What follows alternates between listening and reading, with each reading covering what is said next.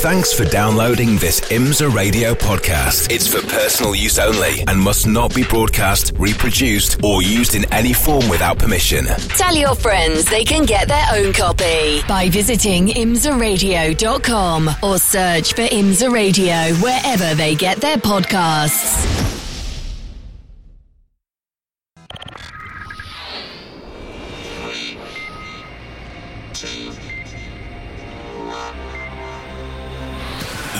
WeatherTech Sports Car Championship on IMSA Radio.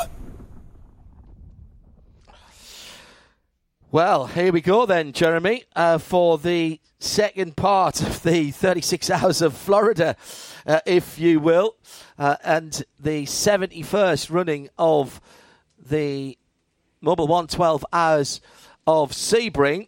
And absolutely fascinating coming in here. The teams have had a little bit of testing. They were almost as quick at the front of the field as the previous DPIs were for the new GTP cars. I think half a second was the difference. And excited much? Uh, yes, indeed, I'd say. I'd say so. Yeah. I mean, gosh, what, what a start to the season it was, and uh, all sorts of dramas on and off the track. Unfortunately, afterwards, which was uh, which was rather sad to see. Uh, we'll talk about that, I'm sure, as the, as the weekend goes along. But the focus now is on uh, on round two, and uh, Super Sebring this weekend. Uh, we've got a, a big field of cars here, and uh, I think with perfect weather conditions today, it's going to be a really interesting day, John. We've got night practice later on tonight as well, so a busy day for these teams. And, uh, and for our excited to get it marshals and flag workers as well. Thank you very much to them because it's going to be a long, uh, long day for all of our volunteers. We can't go motor racing without you. All right, stand by for a bit of action. You may not have seen uh, these cars. Uh, the cars at the front of the field, uh, you may have seen them if you were up at Daytona. If not, you're going to see the GTPs in IMSA guys, and of course the two Acuras you won't have seen even if you were watching the WEC earlier in the week. A lot of drama, a lot of controversy about the Rolex 24 at Daytona, a winning car that was outside of the technical regulations. We have to talk about that, and we will talk about it uh, throughout the next few sessions. First of all, let's check in with Shea Adam as the green flag is out. Shea, where are you? I'm down here at JDC Miller Motorsports with Dan Goldberg. Dan, you were racing last weekend here with JDC in an LMP3 car. Now you're back. It seems a bit like deja vu. How similar are the two cars? Well, aside from the fact that you're sharing this one with two other guys. Oh, they're basically the same car. The team has them set up pretty similarly. Uh, we were here testing week before VP, and I bounced between the two cars. They're good. The seat's a little different, but other than that, ready to rock. Is it a different seating position as well since you're having to compromise with two other drivers? A little bit. The seat makes me laugh because I've spent a lot of time making my own seat for the other car, and I'm very particular about it. Then I get in this car with a seat that I didn't make, wasn't even for me, and like, oh, this is okay. So kind of annoys me that I'm okay with the seat, even though it's not the one I perfectly customized. But uh, no, it's good. I'm, we're happy we can actually all share the same seat without inserts. Makes it a lot easier for the pit stops. What is it about the 12 hours of Sebring that keeps drawing you back? Because this race, I know, it, it's particular, isn't it? It is. It is my home track. I I grew up racing here. I've been coming here for 20 years, um, club racing and spectating, and uh, this is home. This is this is the ultimate goal for me is to be on the top step here at Sebring. You guys have a, a slight disadvantage almost on paper because two bronze drivers in your LMP3, whereas everybody else has a different lineup. But what do you think is going to be the strength of you and Till versus everybody else? Uh, this race is about consistency and not making mistakes, uh, surviving the bumps and getting through it. So I think we're in, in, in uh, as good a shape as many of the other teams. Um, so it's just about doing our thing and staying clean. Good luck, Dan. Thank you. He's in the 85 this weekend, John. That's Dan Goldberg. Thank you, Shea. Shea Adam down there in the pits. What we're going to see, Jeremy, in this uh, opening session. It's been a few weeks since the teams were here. Not everyone was here, so there will be a program to get through. Um, we're working towards qualifying tomorrow for the IMSA WeatherTech Sports Car Championship. Very busy pit lane. Just coming in the new T Rex AO Porsche. um, which is called. Is it called Rexy? Yeah. Shea Adam. What of the name? Yes, Rexy. Its its official name is Rexy, and it is the GT3 RAR. RAR. Not a GT3R, a GT3R. RAR. R A W R. In International uh, Talk Like a Pirate Day. or talk like a dinosaur in this Well, case. Indeed, thank you, Shea. Um, we won't miss that one on the track. So, Jeremy, what do you reckon we're going to see in in this session? Cycling through drivers, setup work, bit of both. Yeah, most of the teams have been here uh, testing uh, either during the official sanction test last month or uh, private testing. So uh, uh, most of the teams have got a lot of miles around here, particularly the GTP cars. They did a lot of their development testing here. Uh, the the thinking being there. Well, number one, of course, they race here, so it's it's it's good good for that. But also, if uh, if the uh, the bumps on any racetrack are going to shake a car apart, it's here at Sebring. So if if you can run a lot of miles here without any problems, you know you've got a pretty strong car. Uh, but I do know that you know it's they, have done a lot of testing here at GTP cars, but still there are concerns. Uh, obviously about reliability because this place really does give the cars a massive hammering.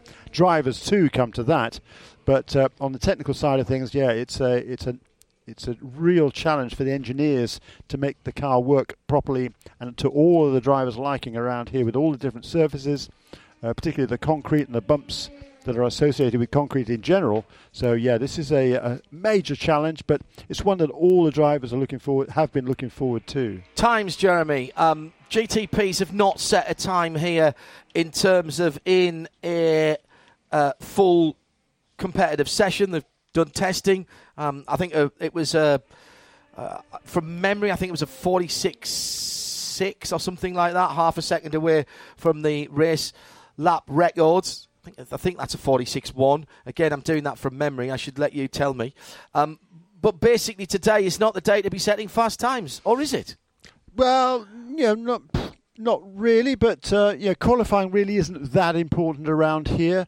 Um, having said that, uh, yeah, there are there are championship points. That's exactly right. Uh, Thirty-five points for the uh, pole sitter, 32 for second, and on down from there. So yeah, points are important, particularly as, as how close the uh, IMSA WeatherTech Sports Car Championships always uh, tend to end up being at the end of the season. So every point is, is critical. Also, track position is important. You know, the cars are closely matched, and overtaking is difficult. So you do want to start up front, and certainly at Daytona, uh, the uh, the uh, Meyer Shank team in particular, they really prioritised. Uh, made a point of, of making it known that they prioritised qualifying there. So did the other teams as well, to be fair. Um, uh, I think it's probably a little bit less so here because of the demands of the racetrack.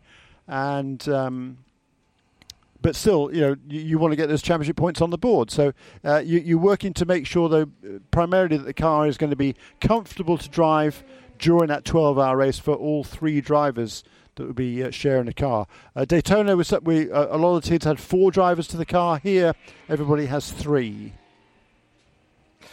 Yeah, and uh, setting the car up for the darkness here is really, really important. So tonight's evening session and the last session of the day, Yeah. which does go into what will be full dark this evening, that's going to be really, ex- uh, really exciting and really important. Really important. Yeah, that that's probably the most important session of the weekend, other than the race itself, because as you say, you know the race goes from uh, sort of ten o'clock in the morning, isn't it, till ten o'clock at night.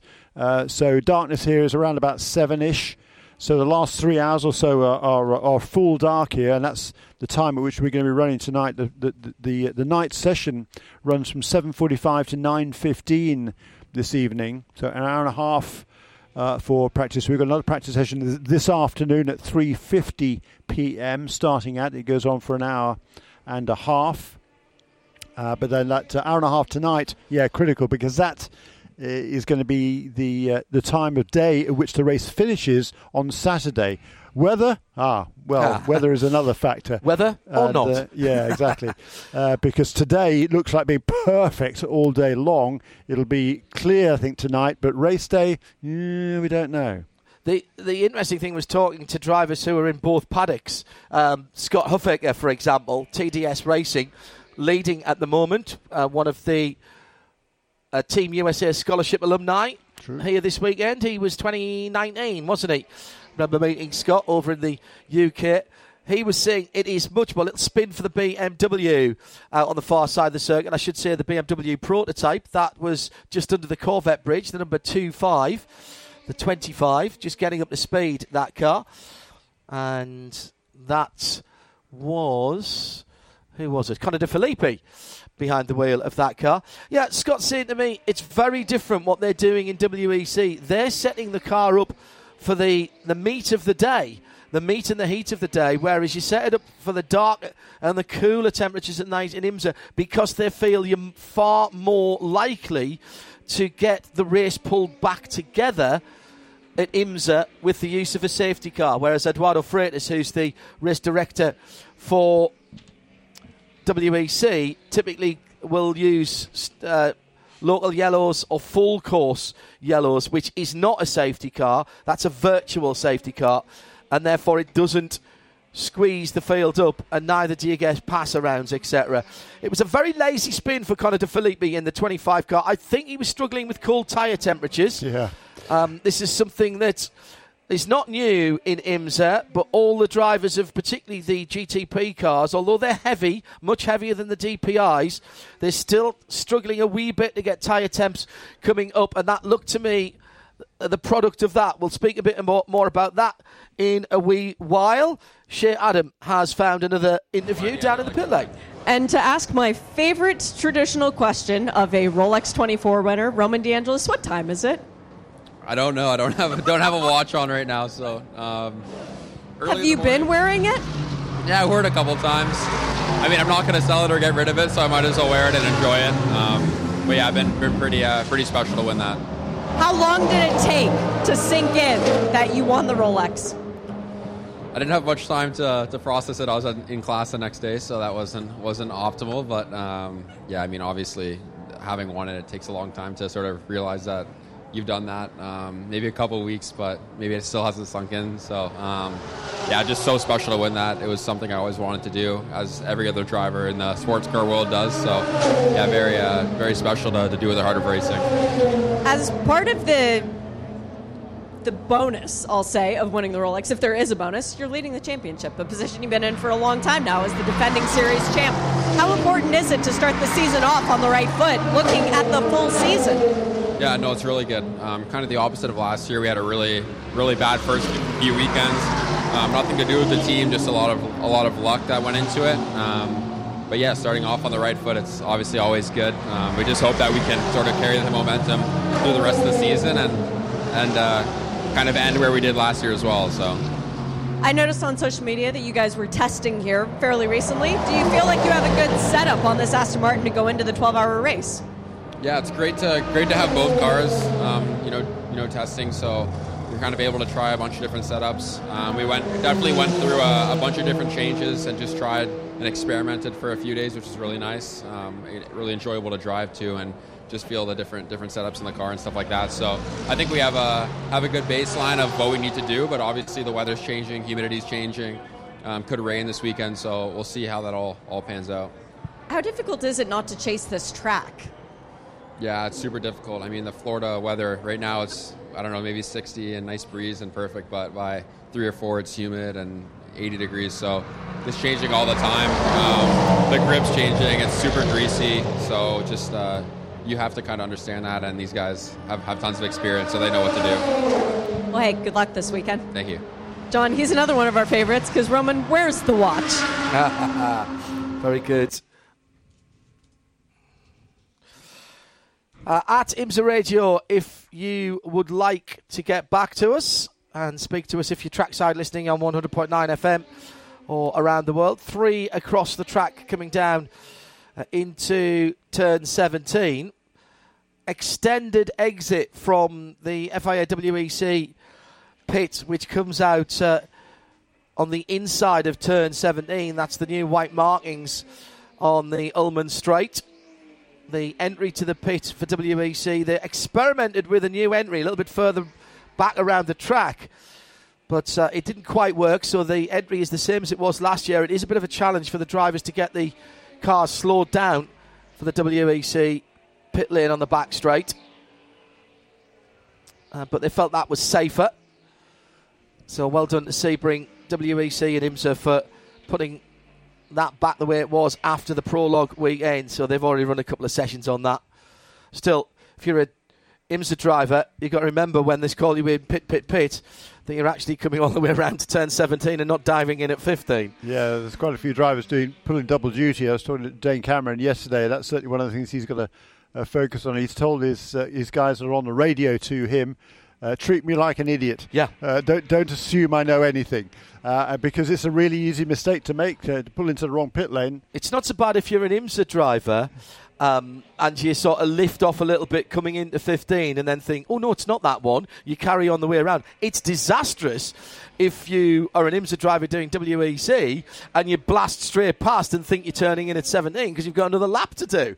Uh, Scott Huffaker was saying when I spoke to him over the weekend at the prologue, he said, I'm, I'm going to tell, I've been telling my engineer to say pit, but say pit T15. Pit T15 when when he comes in. He says, and that just flicks it back. He's driving two completely different cars, of course. GT in the World Endurance Championship and a LMP2 here. And he says, actually, the driving style's not that different because the GT now. Um, the LMP2s have been slowed down in WEC so much.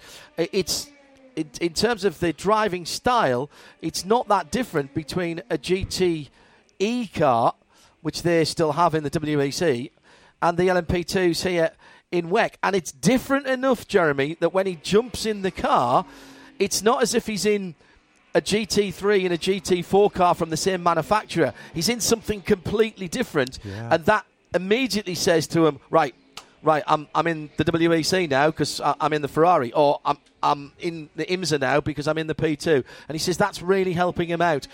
You'd think that the, the closer the two cars could be, look and feel, would be, would be better, but he says the opposite. It helps him focus his mind. Isn't that interesting?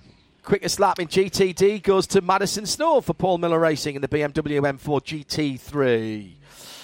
Uh, Yeah, from Trent Hindman in the Porsche, the Volt Racing uh, Porsche. The, the uh, there's been some balance of performance changes to the uh, IMSA cars since Daytona.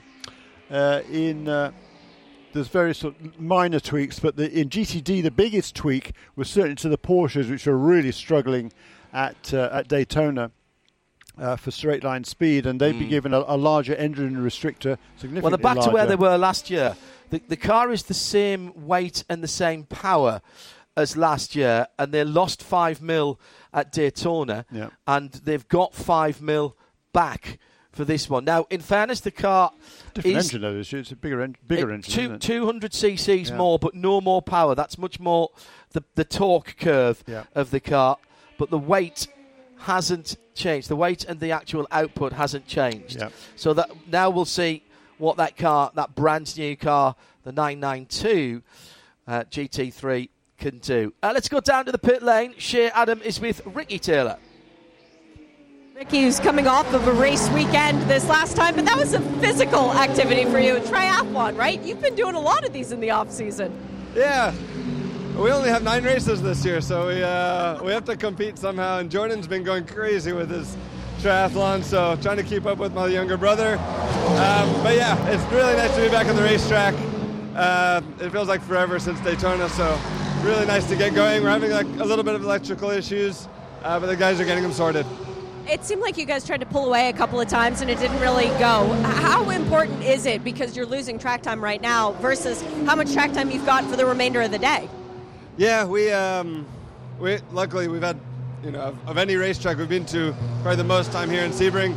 Um, track conditions are always changing here, so it's, it's always nice to get something a bit more relative um, and something new for the for our GTP uh, Air X06 is we do a shakedown before every single race now. Unlike the DPI, you just kind of show up at the racetrack and go. Uh, this car, there's so many systems. Uh, we actually did a shakedown on uh, Sunday with Louis and uh, made sure all the systems were, were working. But it's just so complicated. There's uh, there's so many things that, that can go wrong. But yeah, we're getting it sorted, and and then hopefully this is the end of it.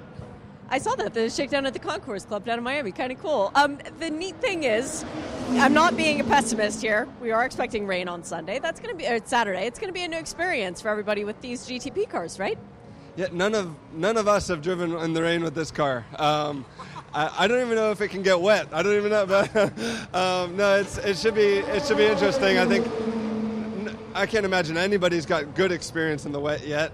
Um, Michelin's got some experience with the tire, so we should know what to expect on, on, on those terms. But in terms of systems and traction control, and it doesn't look like it, it's going to rain until the race, so it'll be a bit of an exploration. But good thing it's 12 hours, so we get we get plenty of time to learn. Do you look forward to that? Do you get excited about the idea of driving a car in conditions you've never experienced it before? Not really. um, it's nice to, to be prepared. Uh, I'm kind of a, a note taker, uh, a preparer, I guess you could say, and uh, I like to be prepared. Obviously, motorsports is about improvising and adapting to change, especially in sports car racing when the changes uh, happen throughout the race. Um, but yeah, I like to be prepared as much as possible when everybody's in the same boat, I don't mind it. But I, I, do like to prepare as much as I can. All right, and finally, we are in the ideal pit box, pit box number one. The last time you won this race was from this pit box. How important is it to have a clean getaway and to be ahead of your competition on every single one of the stops? Yeah, good point. Um, we like those statistics uh, when they work out that way. It is very important to get out of the pit stall first. I think it's become so competitive on pit lane that unless you have that the first pit stall, you're taking extra risk to try and beat the leader out. And uh, so having it, it takes a little bit of the weight off of our shoulders not, that we're not making the decision to pull on energy or, or, whatever we're doing. We're, we're making the call based on others. So it's a bit of security in that, in that sense, and it's a little bit of a, a boost for the guys when you get to pit lane and you're always that, that first pit stall feels good. It worked in 2017. Good luck again this weekend. Cool. Thank you very much the moral victors from the Rolex 24 at Daytona. Uh, the, and courtesy of the penalties, of course, assessed on MSR for their car being outside of the technical specifications for the tyre pressures, they get that first uh, pit stall. Well, yeah, they, they, yeah, the teams get. I think they get they do get to choose, don't they, where they want to pit in order of championship points coming into this event. So, uh, if there hadn't been that penalty, it would have been number 60 car that had the opportunity to choose where their pit would be, as they did at Daytona, as being the, the reigning series champions from last year. But because of that penalty, and again, we'll get into more of that uh, in a little while. Uh, but because of that penalty, they were docked 200 points, but, which put them to the back of the field in terms of points, mm. but they were still able to keep the victory. But because they, they, they now had the last uh, call on where their pits would be, uh, that the, the second place car did have that uh, did have that choice, the first choice. So uh, Ricky Taylor was alluded to that there. That's certainly a, you know, a, good advantage to have, and at least something fell in their favour uh, having well, been the first uh, well, legal, well, legal card across the finish line. I think we'll we'll talk in more detail about that, and, and I think it's only fair to stick a, mic, a, a, microphone under Mike Shank's nose at some stage to talk to him about it, and to somebody from IMSA. But basically, throughout the 24 hours, the Rolex 24 Hours of Daytona, it has come to light that the number 60 car was out of technical spec on the tyre pressures that they were running. They were manipulating the data, the tyre pressure data that was uh, being fed back to Michelin and to IMSA. Now, HPD uncovered this and passed it on to IMSA. By then, the results were already finalised by some time, um, but they were fined $50,000. They lost the prize money from the race. One of their team had their credential indefinitely several, several suspended. Um, and Mike Shank is under, under a, a, a, sort of suspended sentence, if you will, um, effectively until the end of July, and that they, as Jeremy said, lost most of, of their points. Now, uh, 200 points went missing. Now, the feeling in from the paddock and indeed from pretty much everybody who's got a an opinion on this, and I'm not saying whether this is right or wrong on, on which side of the line I fall, but is that they shouldn't have been allowed to keep the trophy, the victory, or the watches, and that's that's not what's happened.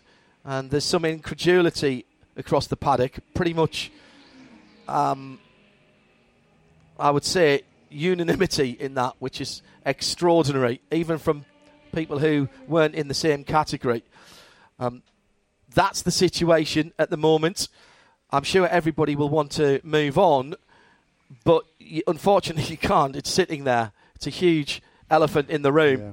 And as I say, we'll give Mike Shank the, the right to reply on that at some stage when we put a microphone under his nose and uh, see what his call is about that. Whether he's even prepared to discuss it, I don't know. But I think it's a question that uh, does have to be asked. We'll give him the opportunity to put the MSR side of things as, as to what happened then and how they continue for the rest of the season. Let's uh, stay with GTP and share Adam down in the pit lane. I have far too many GTP cars in the pit lane with me right now, John. Oh. Um, this is an issue. We know about the Wayne Taylor racing issue. Uh, Wayne Taylor Racing with Andretti Autosport should be said to give them their proper name. Uh, but the Konica Minolta car is still sitting in its box. They're still trying to diagnose that electrical issue that Ricky Taylor told us about that has stopped them from any running so far in this session. We've got both of the Porsches in the pit lane as well, both of the 963s. The which number is this one? Uh, the six is sitting here with its tail and its nose off with some suspension changes going on to the rear of this car. The seven is sitting stagnant. Patiently waiting. Uh, we've also got the Meyer Shank Racing Acura in. That would be the number 60. So both of the Acuras, both of the Porsches, and one of the BMWs has just come back in from on the track. At least that one has been out and circulating. Now, tire allotment. I don't want anyone thinking that the reason the cars aren't running is because they're trying to save tires for the race. Because for our GTP cars, you're allowed 16 sets of Michelin tires over the course of the weekend, but 11 of those are allowed to be used during the race and qualifying. So you must use five sets during practice that then will not count going forward. So in effect, you have five sets of tires for the three sessions today. Yes, it's more important to have tires for night practice because the race finishes at night, and that's when you want to have a good car. But still, there's no excuse for not going out and running right now when you've got an hour and a half and then an hour and a half later and then yeah another hour and a half but i still don't see that as a viable excuse for not being on track at the moment Yeah, uh, unless they feel there's nothing to learn. Well the race is going to be running at this point we Oh. go green No. at 10.10 on saturday morning Oh, is it and this 10:10? session started at 10.10 Right. Okay. Thank you, Shea. Let's uh, run through some of the times that are coming in. Renger van der Zande for Cadillac, 149 6, uh, 965. Just as, a, again, this is comparison, this is not for comment.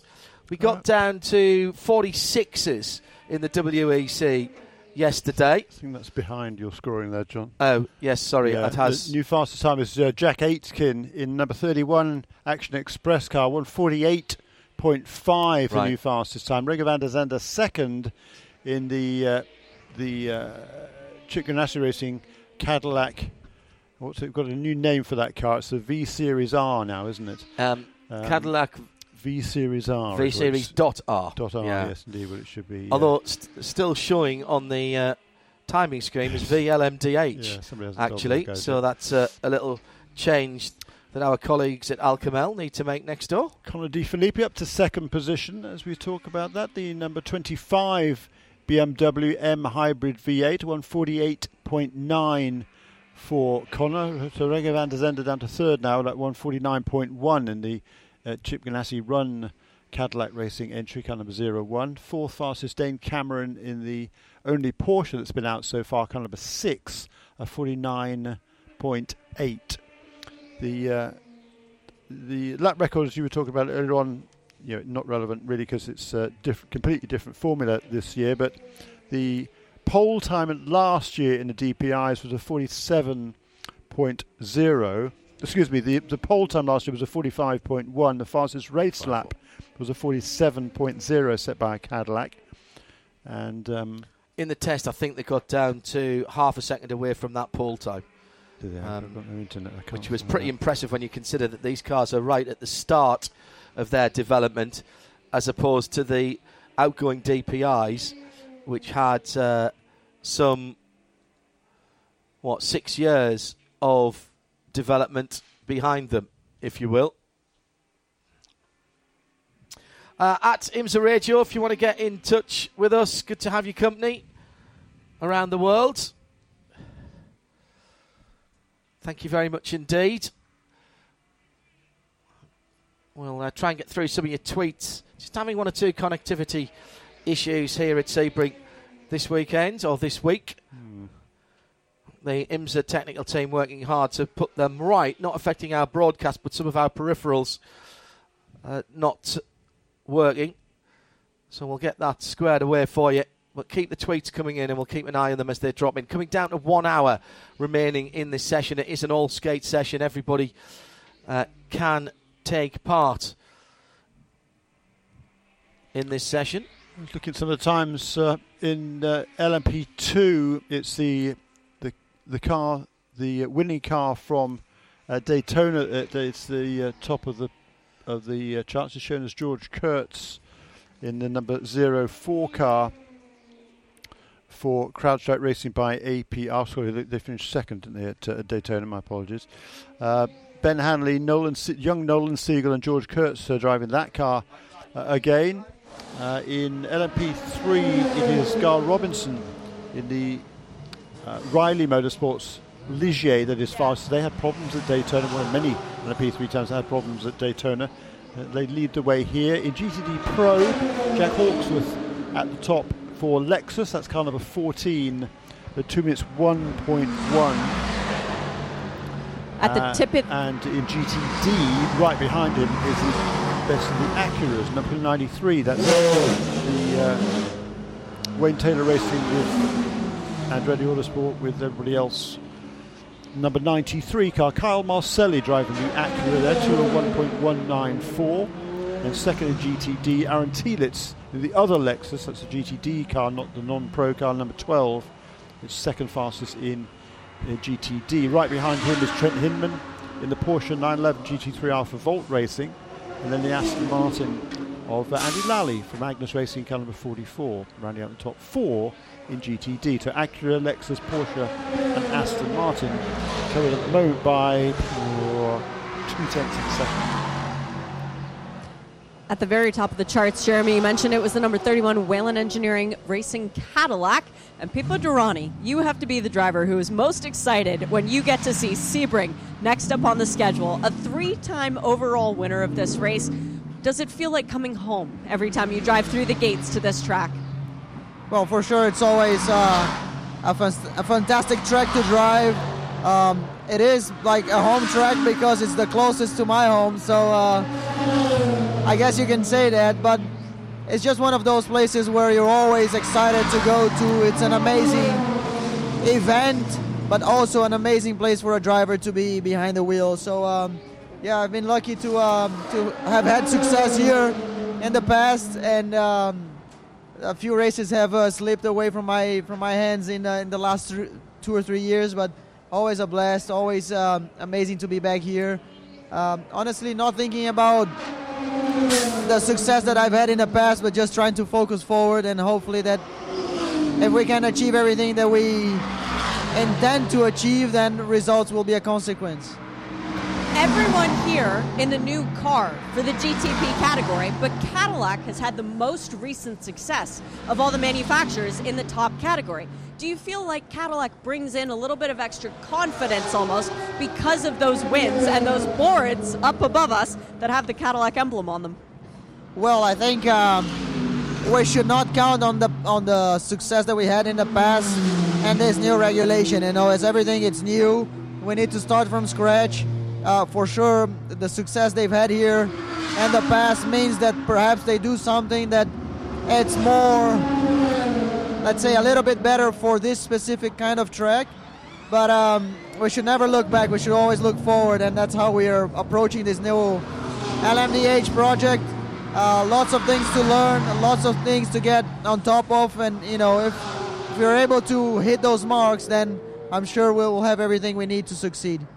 Okay, so in terms of looking forward, there's a chance of precipitation on Saturday, of rain, and nobody's really got experience in the rain. Does that excite you, the idea of driving the car for the first time in the wet stuff during the race? I mean, it's always a question mark when you when you drive a new car in the rain, but it's always nice, you know. Sebring, if, if anything, is one of those tracks where you can have fun either way, you know, on, on, on a dry track or also on uh, on a wet track. So yeah, let's leave that for Saturday. There's still a lot to go through over the week, and uh, if rain is what it uh, what we'll have on Saturday, then we'll have to deal with it. And in the end of the day, we're gonna have to have fun either way. Now, you became a father not too long ago. Is your little baby girl going to make her race debut this weekend? She's growing, but she's. I was playing with her the other day, and I pretended that uh, she was a race driver, and she cried. So I was already, I was already happy that perhaps she might not want to be involved in motorsports, you know. So let's let's leave that for Daddy and uh, and have her be around just to enjoy, uh, hopefully some um, some of um, my success. Good luck this weekend, my friend. Thank you. Always nice to hear people on the radio.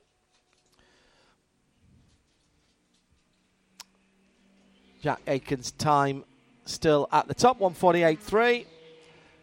It's the CrowdStrike Racing Oreca Best of the LMP2s. Gar Robinson and the Riley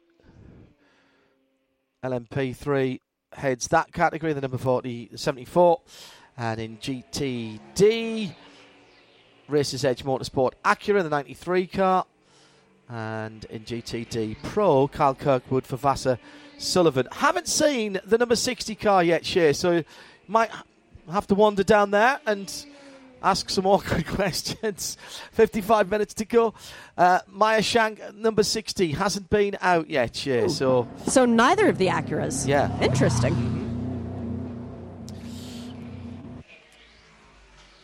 Ferrari coming down to turn 17 is the number 62, Risi Competizione.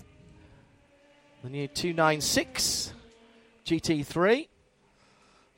Heading across the line in the hands of Daniel Serra. Another man doing double duty this weekend. Yeah, and the Ferrari is also that's a brand new car for this season that, uh, like the Porsche, struggled at uh, Daytona with the balanced performance, as did the Lamborghini, which is a, an Evo 2 version of that Huracan as well. Uh, we talked briefly about the, the BOP changes coming into this weekend. In GTD, um, most of the manufacturers, except for Lamborghini, McLaren, and Porsche, uh, have been allowed 15 kilograms less weight as a minimum weight than compared to Daytona.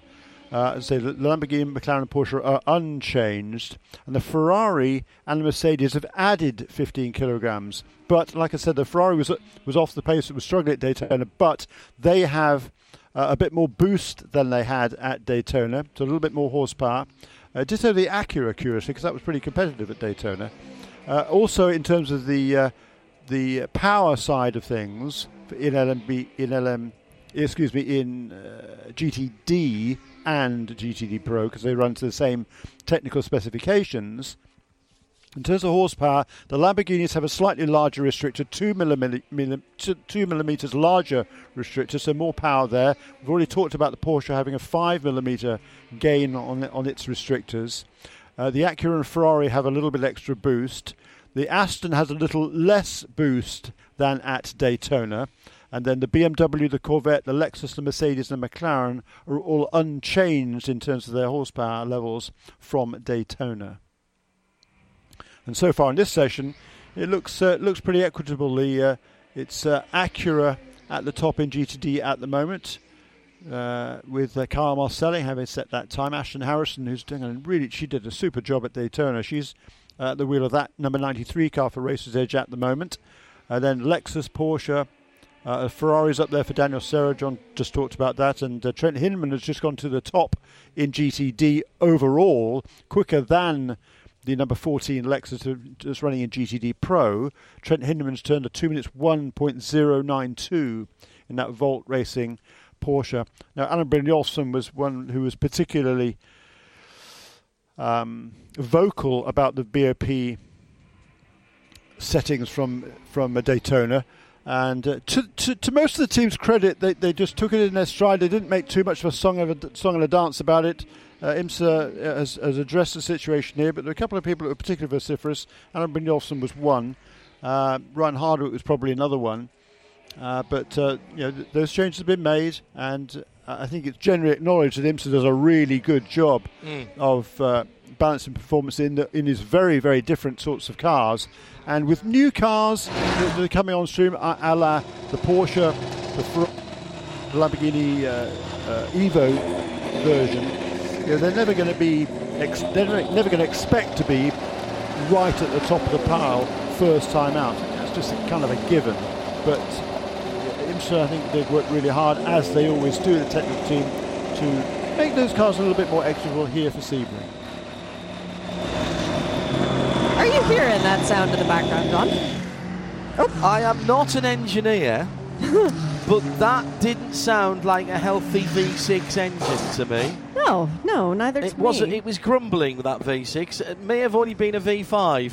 it, it didn't sound terribly happy. It sounded a bit like it was woken up uh, a little bit too early and maybe didn't get all of its coffee in before it was taken to work. Um, Elio Castroneves is behind the wheel of the number six Meyer Shank Racing Acura. That was the car that was fired up by him. It has full energy stores on the little indicator next to the fuel uh, nozzle area where that attaches to on the car, so it is ready to go.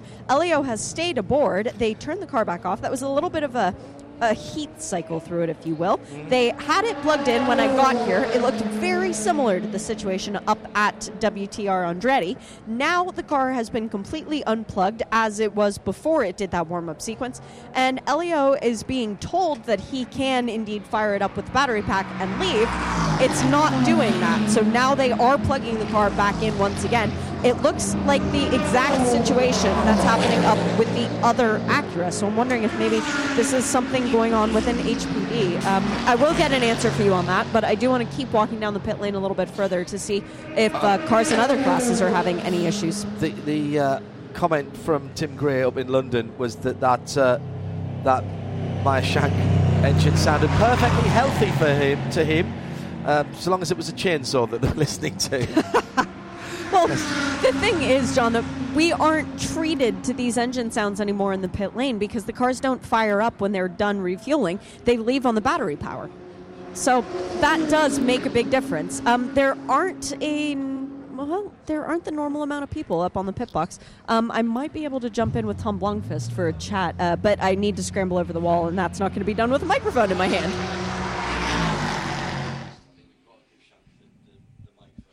So uh, Jack Aitken still at Yep. the top of the charts uh, in the number 31 Cadillac, a 148.534.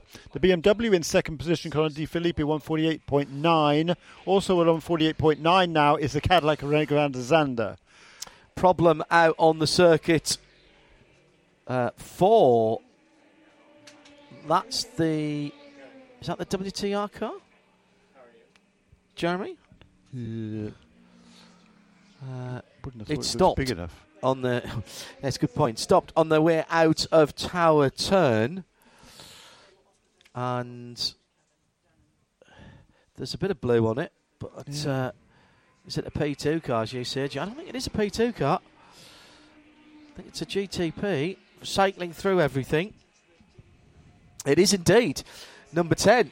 Uh, okay, well done. Um, it's it's that rear light strip that gives it away. The Oh, Por- yes. Porsche one Oh, goes there all the way goes. across the back. Oh, you just, you just lit it up. Yes, he's just lit it up and got going again.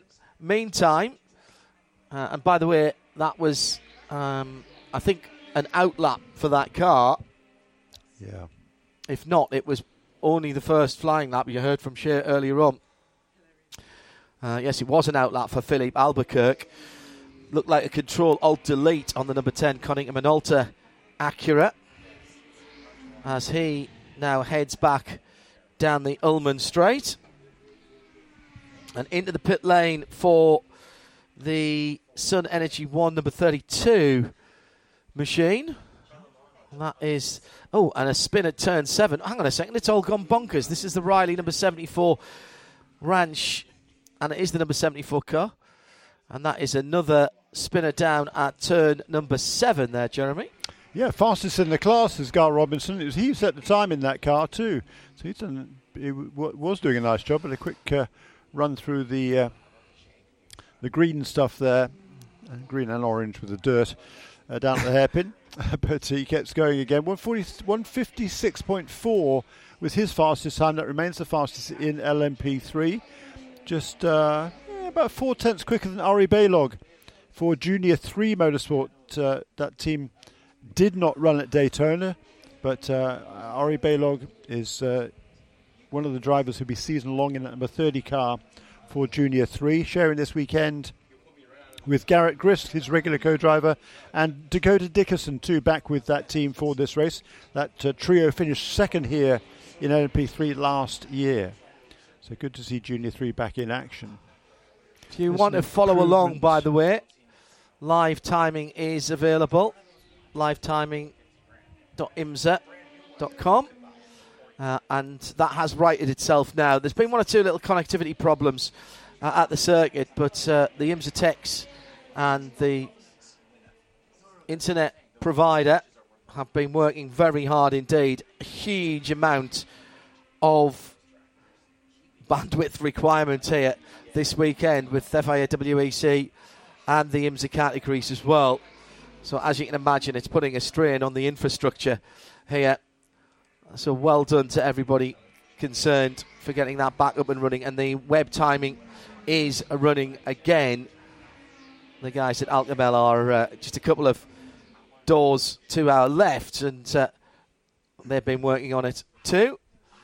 So congrats to them. And you can get the dancing ants as well, by the way. If you go to live timing uh, alkamelsystems.com forward slash IMSA, uh, you get the choice of whether you want what we're seeing on our screens or the tracker around the circuit. And it is quite useful if you're here at track or indeed further afield, particularly in the sessions for which we don't have any TV pictures. They will be coming up for qualifying tomorrow for FI uh, for um, IMSA, excuse me, and of course we'll have the Porsche Deluxe Carrera Cup North America race all live and free. No need for subscription for that, whether you're in the States or further afield. It's always going to be free this season. And also, we'll have the Alan Jay Automotive Network 120 for the second round of the Michelin Pilot Challenge as well. And that is available in sound and vision. Halfway through now. Max Root, Wright Motorsports, top of GTD in the number 77 Porsche. That will gladden the hearts of many a Weissach follower with the new GT3R. And in GTD Pro, it's still the Carl Kirkwood time from earlier on the Lexus, the 2011.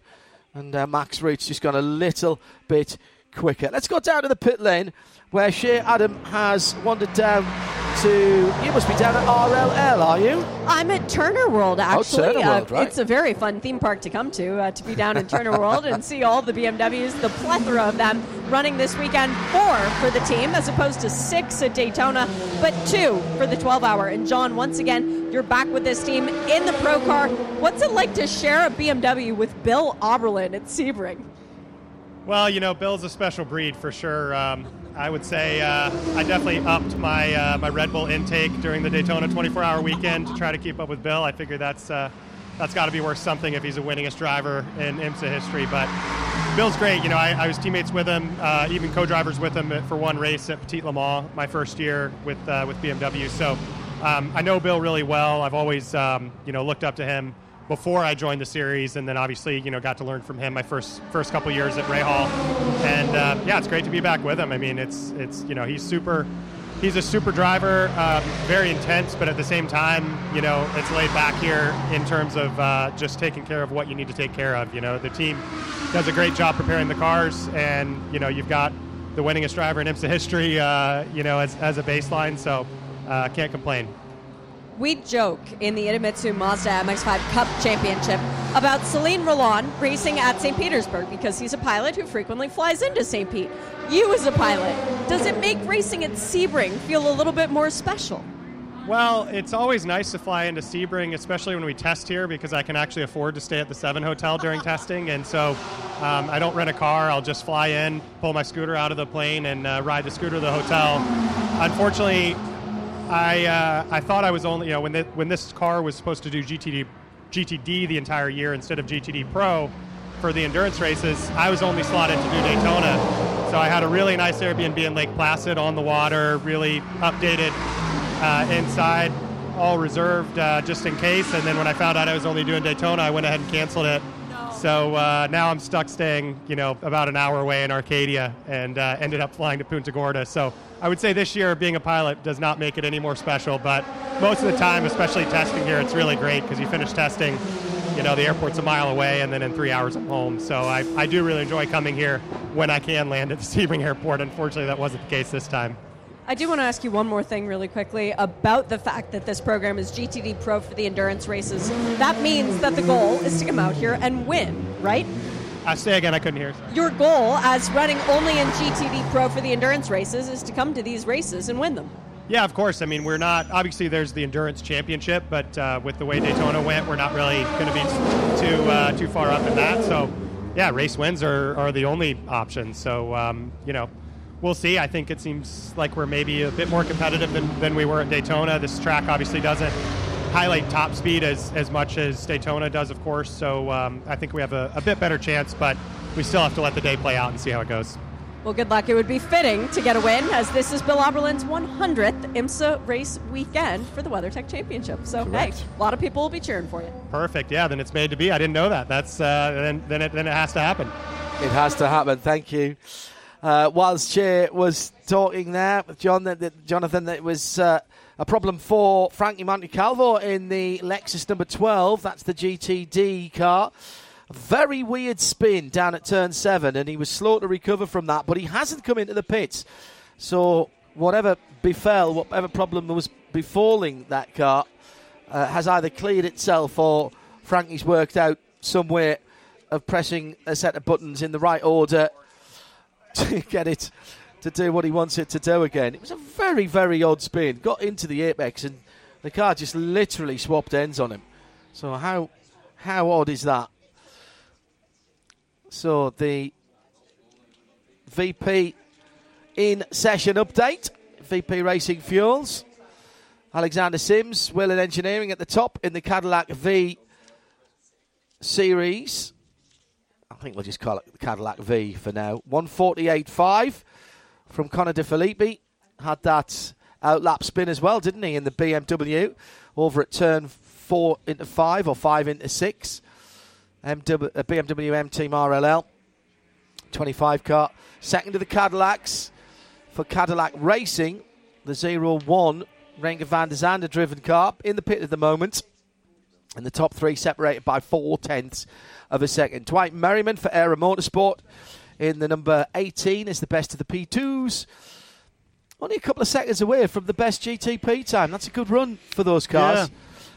Yeah, yeah it was uh, Christian Rasmussen who set that time in that number 18 car just a, a few minutes ago. Uh, it is a good time, isn't it? And uh, the, we've had a couple of improvements in GTP over the last few minutes. It's still the time that was set by Jack Aitken earlier on, number 31 car that leads the way, 148.5. The fastest lap in the uh, in the, the the test here in February, by the way, was a 146.5. So Yeah. a couple of seconds away from that. Um, but uh, closely matched. Now, this is more you know, what we would expect for race pace, uh, I would think. Uh, Renger van der Zande also improved a little while ago, 148.9.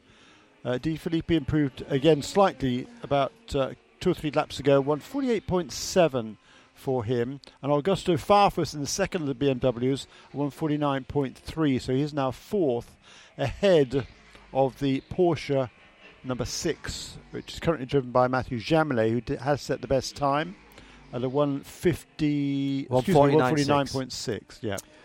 Uh, So- just finishing off the rest of the rundown. So we had Era, CrowdStrike, and TDS in LMP2. LMP3, it's the Riley number 74, Gar Robinson, Ari Balogh for Junior 3 Racing. And then it is Gabby Chaves in the pits now for Andretti Autosport. So 74, 30, and 36. And they're separated by just over half a second between those. Uh, no, not even that, actually. Two tenths of a second as we've got the 38 Performance Tech machine off Kyffin Simpson, Tower Motorsports. Now, Kyffin had an absolutely uh, sparkling run at uh, Daytona and been doing some single seater racing as well. But a mistake at turn 17 never. Well, I think he might have got away with it. I was going to say never a small one, but looking at the car, there doesn't seem to be too much damage. Let me quickly finish off the VP Racing Fuels in session update. Max Root with Wright Motorsport still leads in GTD from Ashton Harrison and Racer's Edge in the Acura, the number 93 car. Then Frank Montecalvo, the red flag is out. And then in uh, GTD Pro, it's Kyle Kirkwood for Vasser Sullivan. And that's the 14 car uh, in the lead of that class. And the let me see, where's the second in GTD Pro? I have to scroll down a little bit here. It's Jordan Taylor for Corvette Racing David in the number three. Uh, is it? Have I missed one out? Oh yes, you're right. Davide Rigon. I've scrolled down too far. Davide Rigon for Risi Competizione, second in GTD Pro, and Ross third for Heart of Racing in GTD Pro. The GTDs and the GTD Pros uh, pretty much mixed up uh, in that category with, uh, at the moment at least, Max Ro- Root, the best time in that number 77 Wright Motorsports Porsche of any of the GTD cars. And we have a red flag on the circuit if you are just joining us. Time will continue to tick away. Just over 35 minutes to go.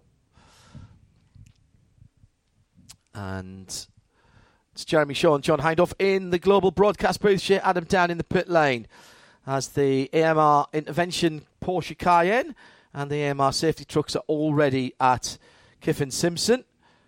Drivers are told not to get out of the car until the safety team gets to them, so don't read anything into that.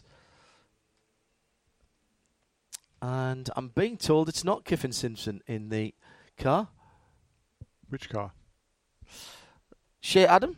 Uh, Robert Mao, I think, Oh, is the driver me. that you're looking for for the 38 Performance Tech. Um, I've actually just made my way down to Performance Tech, and AC Performance Tech drivers. Um, I'll start off with Tristan Nunez because this is a homecoming for you coming back to this team.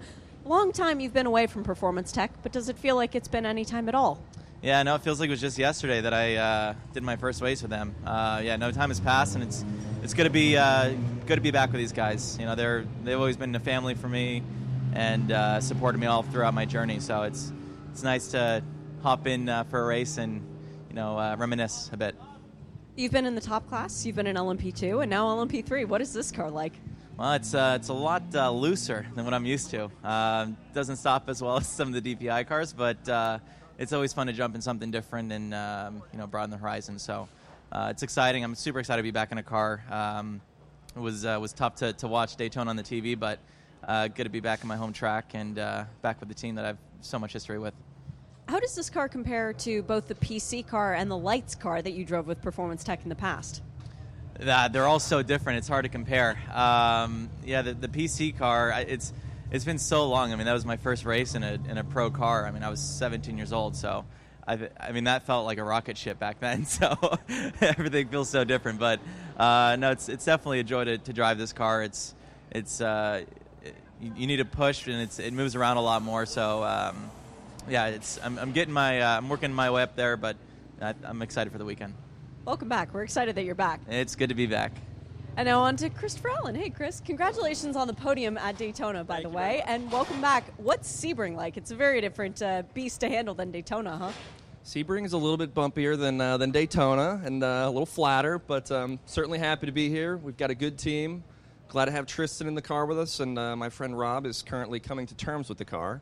But um, yeah, couldn't be happier. And coming off of Daytona, I'm uh, looking forward to the race on Saturday. You had experience with the team last year running in the IMSA Prototype Challenge, or in the past, I should say, running in the IMSA Prototype Challenge. How different is it to be in WeatherTech and now sharing the car with other drivers? WeatherTech is no joke. I mean, the GTD traffic and now GTP traffic and everybody around you. It's not like you just have LMP3s to worry about. And you know, as if the car wasn't enough of a handful around here. Now I have to keep an eye on other people. So uh, learning as I go. What's the outlook for you for the season? Is it a race by race kind of a thing? That is an excellent question. I would love to be with these guys for uh, for uh, Watkins Glen. I guess is the next one on the endurance calendar, but um, just going step by step right now, and let's see how Sebring treats us, and we'll go from there. Well, good luck this weekend, and you definitely got the right ace up your sleeve for uh, having Tristan back in the team this week. Thank you very much. So, just waiting for the green flag, and uh, there it is. This is the first free practice session for the IMSA WeatherTech Sports Car Championship. Wherever you're joining us around the world on RS2, around the track on 100.9. Don't forget, we'll also be on WWOJ 99.1 for the race on Saturday. Jeremy Shaw, John Hindhaugh for the last half hour of this session, interrupted by Robert Mao going into the wall very gently at turn 17. He wants to put the lotto on this weekend. You don't normally get away with that in the Performance Tech number 38 prototype. Shea Adam down in the pit lane. And beautiful weather at the moment. 66 Fahrenheit on the track, 68 in the air. That's 20 Celsius in the air, 19 on the track. 19 Celsius on the track with almost spot on 30 minutes to go. Who's happy and who's not happy at the moment, Jeremy? How many cars have we had out, actually? That's a Yeah, good, point. It is a good question. We've had uh, so far 51 cars have turned a lap. Uh, we've got how many cars have we got total? Good question, actually. 54. So three cars not yet turned a lap. Uh, number 60, 60 car has d- done two laps, although none of them representative. Uh, it has been uh, out, out on a racetrack at least. The number 10 car, that's curious, that, that, has, that hasn't showed up here. So it, ha- it has been out, but it didn't complete a lap. Um, so uh, there's still uh, one or two cars still to go out on the circuit. The uh, top five cars are GTPs. Uh, then the sixth car is uh, Castroneves, which is um, just did that two installation laps.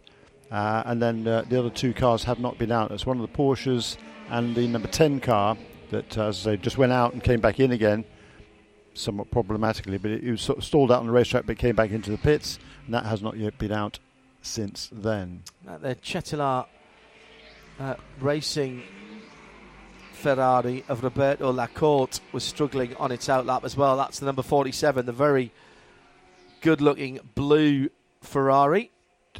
So we've got all the GTD uh, Pro cars have been out there, all the GTDs, 20 cars in GTD. They've all been out uh, and turned uh, at least a few laps. Number 023 car uh, has, has only turned seven laps so far in this session. That's a Triarsi competition Ferrari. Alessio Rovera, the Italian uh, factory blessed driver, has, has just turned uh, seven laps so far in that car. All the other GTD cars have turned a reasonable number of laps. Most of them, yeah, around about 20 laps, between 20, 15 and 20 laps for the majority of cars that have been out on the racetrack.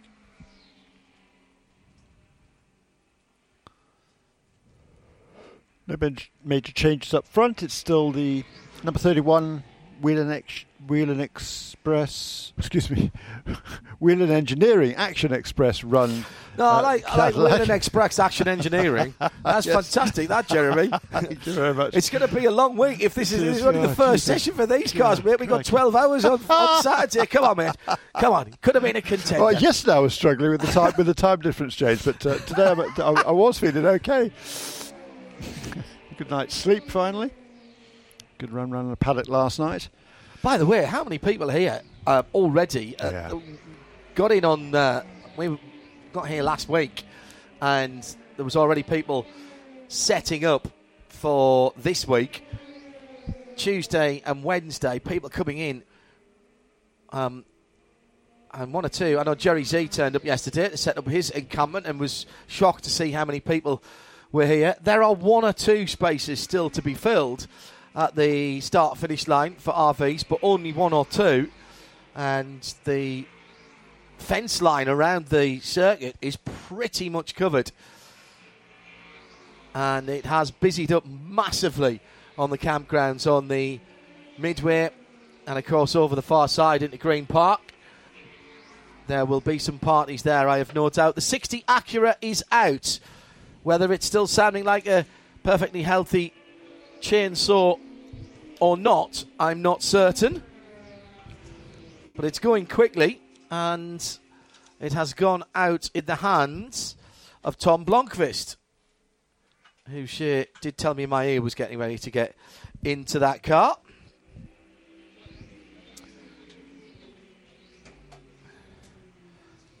Coming through to Tower Turn now, but on an outlap and graphic illustration of how difficult it is to get the tyres up to pressure and temp for Tom. He's been hassled by a couple of LMP2 cars, um, which he, you know, really should be 12 seconds a lap quicker than. Now starting to be able to use the power of the Acura V6 down the back straight and into turn 17. I had to just take it easy into 17 as the fronts are coming up and goes across the line. Now it's the number 35 TDS Giedo van der Garde, yellow and red LMP2 that is uh, sitting with that Acura at the moment. It's the car, the subject of the controversy we were talking about earlier on. We'll put that to one side for the moment and see how it goes here. Yeah, still struggling. No tyre warmers allowed in IMSA competition, of course. It's sister car in terms of branding, just coming through turn 17 in terms of manufacturer. That is the number 10 car. That car hasn't turned a lot of laps either. Filipe Albuquerque behind the wheel goes up to ninth position with a 151.292. So that's still some three seconds or so Yeah. off the pace. Yeah, but that's just it's his second flying Yeah. lap in that car. So I think uh, it's going to be two full laps, possibly three here to get up up Yeah. to up to pace. You don't have the high banks to put the energy into the tyres as they had at uh, at Daytona. So we'll keep an eye on those times coming in as we head back down to the pit lane. And Shea Adam on IMSA Radio. Happy to say the fastest guy so far in GTD, Trent Hindman. How nice is it to be back at Sebring International Raceway in a competitive car? Shay, it's something we've been looking forward to for a really long time. I mean, it's been a long six weeks since Daytona. We've uh, we've had the opportunity to come here and work on our equipment and work on ourselves as a team and as an organization, and um, it's just nice to see that it's paid dividends. There's still um, still going to be a bit more to find. I think throughout the weekend, it's going to constantly be changing as Sebring always does, but just always a pleasure to be here, be a part of the 12 hour, and um, of course with the Volt Racing team. I love working with these guys, and that's great. Volt Racing, the last couple of years, has found success in the Michelin Pilot Challenge race, but it's a much different challenge when you come here with a Porsche. But the good news is, precipitation on Saturday and Porsche goes very well together, doesn't it? You know, it's fun because Alan and I, throughout our entire time driving together, we've always been looking for rain. We love rain races. Uh, we're both very comfortable in it. Alan's super good here in the wet. I mean, this is more or less his home track, so yeah, he's uh, he's doing a good job of giving me some pointers. Um, so yeah, rain, shine. I think we're going to be good to go. We've done a lot of preparation. I think the work has been put in back at home, back at back at the shop in Stewart and Cincinnati, and all these guys are uh, ready to go for 12 hours on Saturday. And I know me, Max, and Alan certainly are too. For sure, and good point about it being uh, Alan's home track. We've got a moment till Bechtolsheimer's gone off. Ooh, fairly hard actually. It turned 15. We're still yellow, but we might be going red for this one. So we do have the opportunity to continue to talk with uh, Trent. This track, you know very well in other manufacturers, particularly the Acura, having been on pole here a couple years ago. Does that give you an advantage knowing a car that hasn't changed very much that you're racing against? And let's be honest, they will be big competition for you. well, everybody's strong competition, and um, of course, just having known HPD and worked with those guys, I know how good they are. I know how strong of a package they put on the racetrack, and um, yeah, it's always a tough fight with them. It's a tough fight with everybody. So I think this is going to be a weekend where it's it's constantly going to be evolving. And um, whoever keeps up with that evolution and, and can adapt the best, this happens every single WeatherTech race, race weekend, but maybe even more so at Sebring. Whoever adapts the best, I think, is going to end up with the best results. So, um, yeah, I mean, awesome to, to kind of know intimately maybe what your competitors are thinking, but for sure they're going to be on it just as hard as we are. So we've got to focus on ourselves. It's kind of funny to think about a bright yellow car as a chameleon, but hey, that's what I'm going to start calling you guys for now. Be adaptable. Good luck this weekend, Trent. Uh, thank you, Shea. I appreciate it. And for fans around the track, it is not a yellow Peugeot going around right good. now. It is a wingless number 85 JDC Miller Motorsport P3 car. Continuing around, we stay green. Yeah, that is uh, the John Church 85 car, Till Bechtolsheimer, right in front of the number 10 Acura of Filipe Albuquerque, but there was no contact. Just lost it over the curb at 15 and backed it into the tyres. Till's bringing that car back. John Church waiting for his Porsche 963, of course, as the Wright motorsport Porsche goes wide at turn 16 and rejoins, but with a lot of muck and rubbish on the tyres. Now, again, was that just a. Oh, it was a nasty tank slapper moment. The back end went away first, and actually a really good save by the driver of the number 16 Porsche, which is Jan Heylen. Thank you, Jeremy, in my ear. And down at turn seven, Performance Tech with another problem. That's uh, Robert Mao again. Well, uh, actually, that isn't turn seven, is it? That's turn ten. My apologies. Well, maybe he's doing it the Jacques Villeneuve way, go over the edge at every corner and then back it off a bit. He just about got it, got away with it at turn 17 without damaging the car. That's not very often that you can say that. And now he's just had a, little spin at turn 10. Till Bechtolsheimer did make it back to the pits in the JDC Miller Motorsports Duqueine. Yeah, son rear wing. Uh, new fastest time, Renger van der Zande to the top now in the number 01 Cadillac V Series R. That's changed on the scoring. Well done.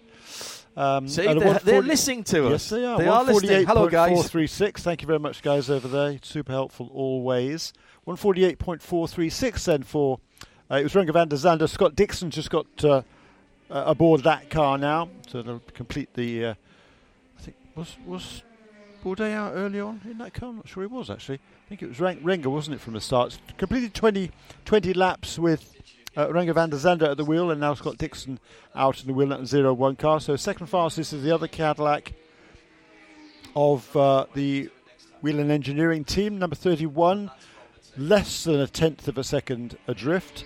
And then uh, a total of three tenths back, 148.7 is the fastest time for the best of the BMWs. That's car number 25.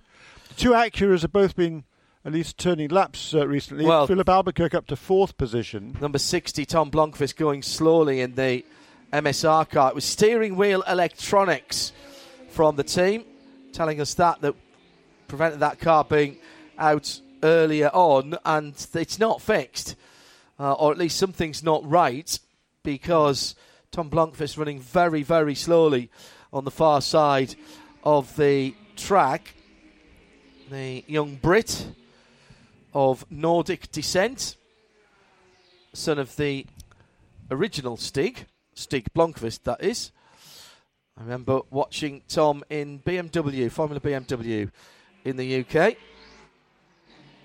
Has certainly earned his motorsport stripes and done the apprenticeship. Rewarded with the Works Acura Drive. That car touring back in. Uh, just going through Tower Turn at the moment.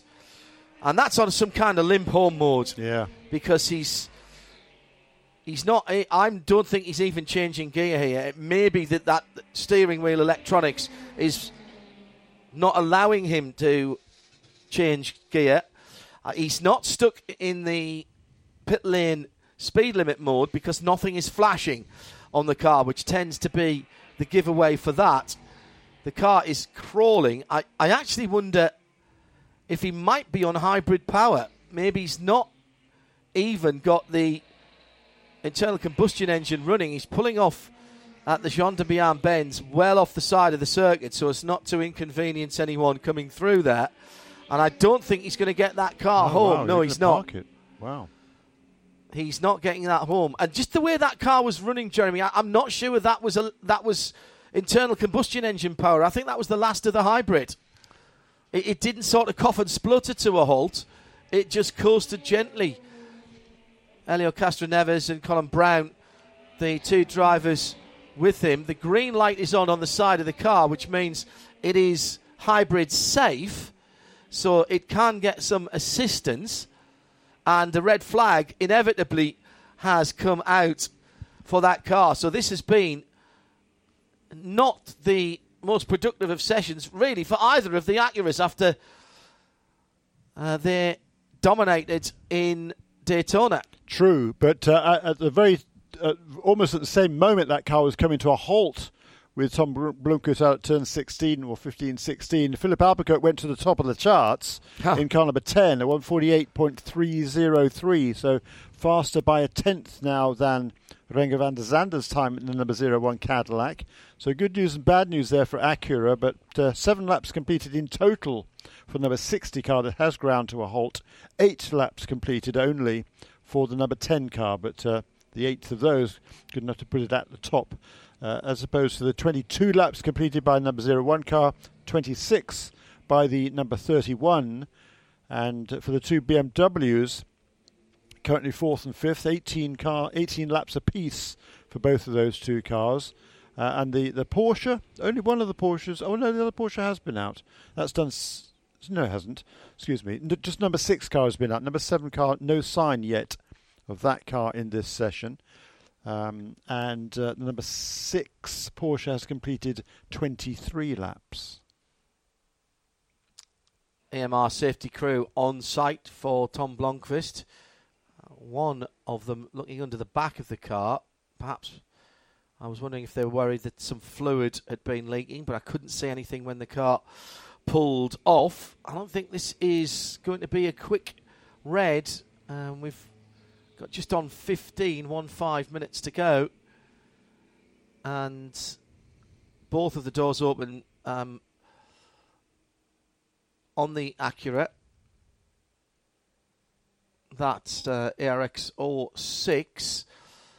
Probably just to get a bit of breeze through the car for Tom. It gets very hot very quickly in uh, all of the protective gear, helmets, etc., and inside the car. Even though the engine is behind, there's a lot of heat sink into the cockpit. Well, for a moment there, it looked like the car was going to be closed back up again. So maybe a control alt delete done by the driver in conjunction with advice being given from the pit wall. But this is not what MSR want to see from the pit lane. Their car stranded at the side of the track, closer to the airport runway than to the racetrack at the moment. And uh, it's not even taxiing at the moment, never mind cleared for takeoff. No. The AMR safety AFD team waiting for one of the AMR safety trucks to come around, I think, with the tow equipment on it. I think it will take a flat tow because it coasted into there, and that's, I think, what they were waiting for. Uh, no requirement for the medical personnel down there. Tom, obviously, okay. And Shea Adam is down by their pit perch in the lane and looks to me, Shea, as though they've got some idea that this is slightly more serious than just another change of steering wheel. Yeah, they've got the high voltage um, banners, if you will, to, to keep other people away from the car on the back of the uh, Taylor Dunn, and they are driving back to the garage area. So, not even going to uh, attempt to make any kind of a fix to it here. And personnel have cleared out from their pit box. So, yep, they're going to go diagnose this, and hasn't been the best start for them so far for uh, this session, has it? Green light, uh, green hybrid light is on. Driver's side, left hand side door left open to get a bit of airflow through for Tom, and it is taking a perfect flat tow in behind the Chevy AMR IMSA safety truck. Now they've I think he's just gone too far to be able to go back in through the WEC pit lane. And again, that wouldn't really help them. So I suspect that that will come in through turn 17 into the pit lane and then straight through the pits and back behind the wall that way. Are they allowed shit to go out of the pit lane at the pit in side of thing, or is that an entryway only uh, for cars coming into the pit lane? No, it, it should work both ways, uh, especially if safety is concerned. Um, but let's talk to a driver who just said to me, actually, the first thing I was going to ask Scott McLaughlin, what's it like to drive the full course here at Sebring instead of just the little half bit that you're used to in Indy cars? Oh, it's a lot better. I love it. I love it here. It's um, just getting comfortable with the bumps. You know, the Tower Motorsports car feels really good. It's just you know, like just getting comfortable at 17 and 1, you know, they're, they're fast corners. And, um, you know, a big thing about these cars is positioning yourself across the bumps in the right spots. But in the part where I've done thousands or millions of laps in an IndyCar, I'm quite fast. But the part that I don't know, I'm still a little bit down. But I know where to find the time and um, having a lot of fun yeah, turn seven. I mean, you come around the back, uh, turn nine, turn 13. It's all a whole new experience for you, isn't it? It is. But I have to appreciate all the campers out there because they got so many flags, so you can see all the wind, and uh, there's a lot of lot of support out here, which is great and great for the sport and great for the series. And uh, yeah, I'm just excited to race my first Sebring 12 hour. I've done the Rolex 24 hour now. I'm going to do the, my first Sebring 12 hour, and I can't wait for it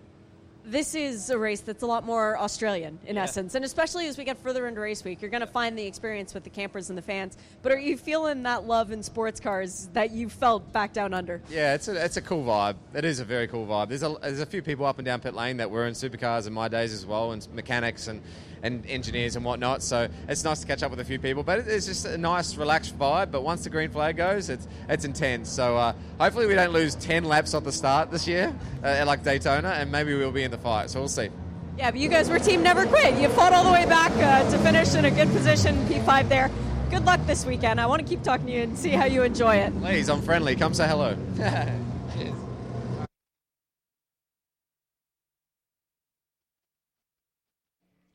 Scott McLaughlin, easy man to get along with. Yeah. Really is. Top bloke. And uh, nice little chat to him at St. Pete's a couple of weeks ago, actually, mm. and uh, he was. Uh, he, he's just so relaxed, so, such a cool guy, and uh, he, he really did love his experience at Daytona. Um, as we're back to green here, lost with, six uh, minutes there. Yeah. So oh, and off for the Porsche. Whoa! Shoot. On cold tyres. Now that's one of the Porsche Penske team cars, and that was purely cold tyres. Lock up for the number seven, and it's into number the seven, was it? barriers of turn uh, turn first, three. First time that car's been out, then. That's the. F- is that the first time it's been out, Jeremy? If it's number seven, yes. Right. It was again just over the bump coming in. Yeah, ah, it was going, spun the back up first, yeah. actually going back, calling for power from the V8 twin turbo engine, and Oops. that may have caused a little bit of damage to the front splitter. It's Matt Campbell. Very rare. Right, this one down. He was just passing, trying to get ahead of a GT car, and uh, just as he called for the power, the back end came around and there was no saving it at all. He had a bit of a tank slapper, I think, yeah. He, as he went around that little kink there at turn three. Oh, he's got damage. Yeah, he. Left hand side, bodywork yeah. damage. The rear wing sure looks like it should be on a sprint car if sprint cars run uh, clockwise rather than anti clockwise because dinked over to the left hand side. Yeah, it's set up for right handers only at the moment yeah. that car. And the wheels and the Michelin tyres look to be pointing roughly in the right direction. As this, the seven is the one with the black pinstripes and the black yeah. swooshes down the side. That's how you tell it apart. The six have the white pinstripes across the front and the roof, and the white swooshes down the side. That's how you tell these two apart. The illuminated Porsche strip. Well, there's another way to tell them apart right now. Unfortunately. Well, yes, the, yes. The uh, the number six has the straight rear wing. The number seven has the wonky wing. I, I reckon this is just you know they're just trying out a new aerodynamic setup here. Shea Adam is down there. They'll be watching uh, down at Porsche Penske Racing. They'll be looking at the same pictures that that we are, Shea. So presumably they've already got a rear end set up and ready to go, have they? Uh, they are not looking at the pictures, John. They are all up on the wall waiting to receive the car. So the mechanics do have the rear end uh, uh, tools to be able to take the old one off. They do have a new one up on the wall as well. But they're not uh, staring at the TV monitors. They are rather staring at the car coming down the pit lane with blue in the headlights to denote that this one is the number seven. I think it's red in the sister car for the number six. And here we go. All right, let's see how much damage. Uh, there's a bit of foam actually interesting in the rear wing, in the um, strut at the top, where the carbon fiber has peeled away. Interesting that they would use foam there to try and pad out the carbon fiber in between. The old rear wing has been taken off and left for me to stare at. Stickers actually are hanging off of it. That was uh, that comprehensive, but ah, it still says Porsche on the back of this car, whereas in the number six during qualifying, if memory serves, when Nick Tandy brought the car back in, it no longer said Porsche, it said uh, Porsche, I think it was. So the P was missing out That- on the that's track. on the on the red light strip between the, the Correct. yeah. On the braking light strip, if Yeah. you will, uh, on the center of the car, they do a brake lights on either end of the tail. They've pulled the engine cover off to make sure that all the suspension bits are pointing in the right direction. Yes, they are. Now they've put the engine cover back on, and they are putting the new tail cluster, as it is, a, a component piece all in one.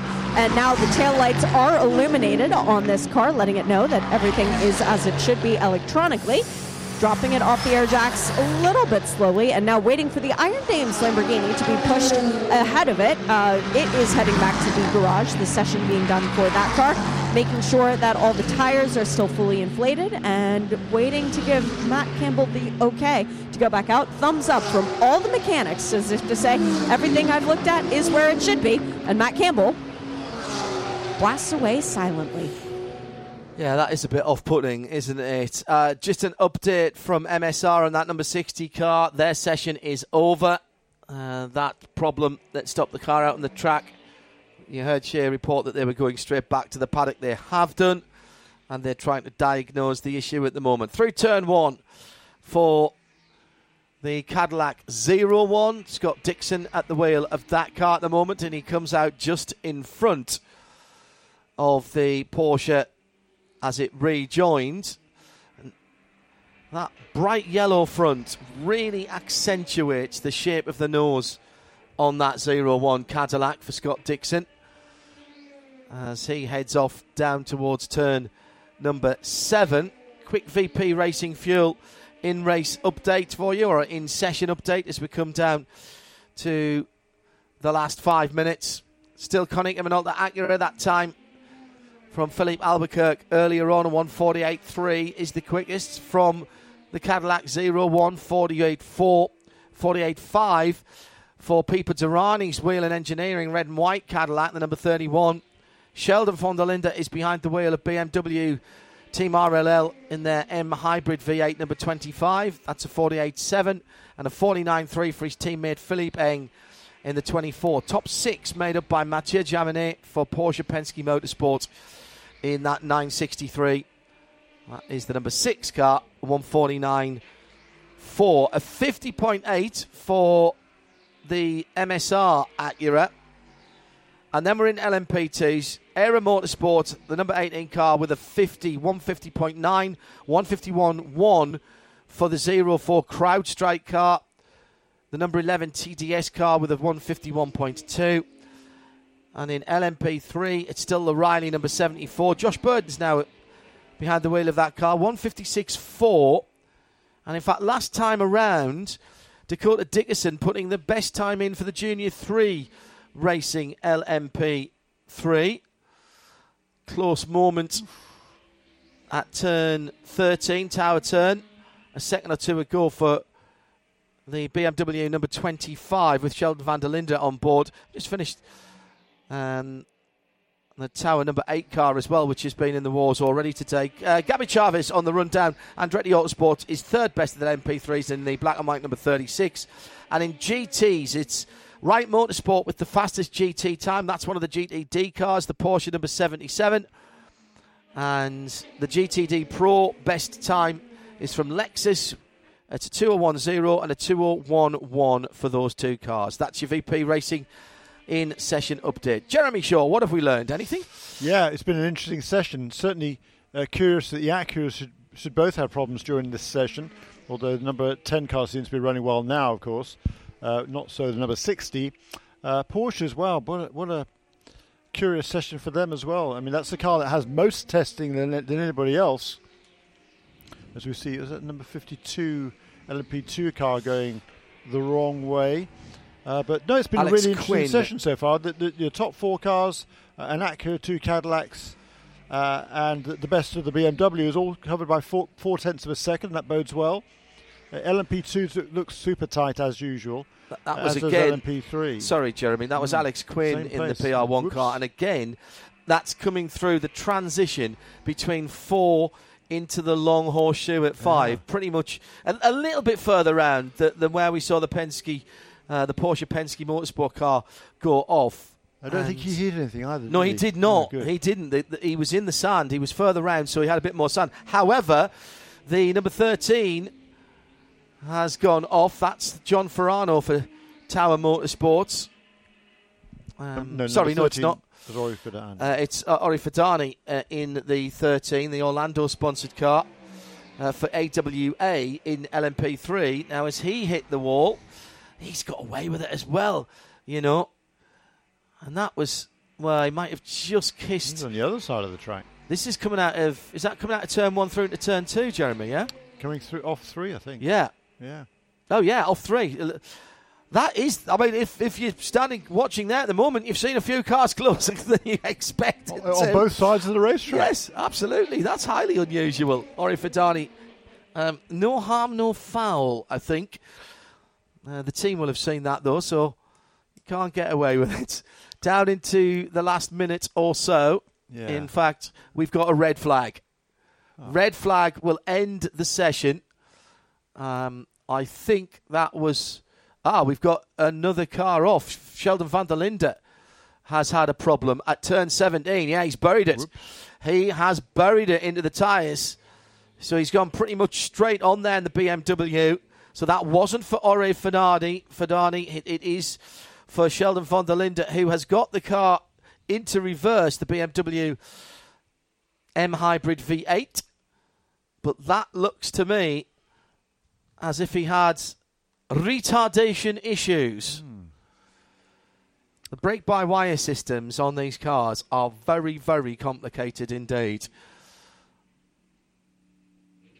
And you don't have a small one at turn 17. Yeah, he came came in just a little bit too quick, lost the front end. So it wasn't a loss of brakes. He was sort of under control, and the car just broke away from him, back end giving away. And that first row of tyres doing exactly what it's meant to do and dissipate the energy. Alex Quinn had a little bit of an off as well in that session. And Shea Adam is down at Alex's car. Did he get away with that one? Where should I look for damage? Because I'm not seeing any whatsoever. So, yes, Alex Quinn did get away with that one. Okay. Uh, Orey Fidani, see above comments. There might be a little bit of scuffage, or perhaps even worse, on the 25 BMW. That's the end of the session. We were nearly there anyway, so no changes to the times. The best time of the session is a 48.3 for the Konica Minolta Acura from WTR Andretti. And that as that 25 comes in for Sheldon van der Linde, uh, it is uh, left front damage, Shea has just told me. In LMP2, Era Motorsport had a 150.9. That was the best time in that category. Junior 3 Racing reigns supreme with the number 30 car in LMP3 by all of 0.068 of a second. Uh, forgive my sarcasm there. And in the GT categories, Wright Motorsport Porsche with a 201.092 is the best time and the best of the GTD Pro cars. Just a tiny tick behind them, 0.064 of a second, and that was the Vasser Sullivan Lexus RCF GT3 201 156. Jeremy Shaw and me, John Hindhaugh, in the booth. Shea Adam was down in the pit lane for us. That is the first session of the IMSA WeatherTech Sports Car Championship. Don't go too far away. More action to come this turbocharged Thursday with so much going on till after nine o'clock tonight, and we'll have it all for you here on IMSA Radio and across the Radio Show Limited network of audio and video channels. This program is a Radio Show Limited production. For more, check imsaradio.com and subscribe to IMSA Radio wherever you get your podcasts.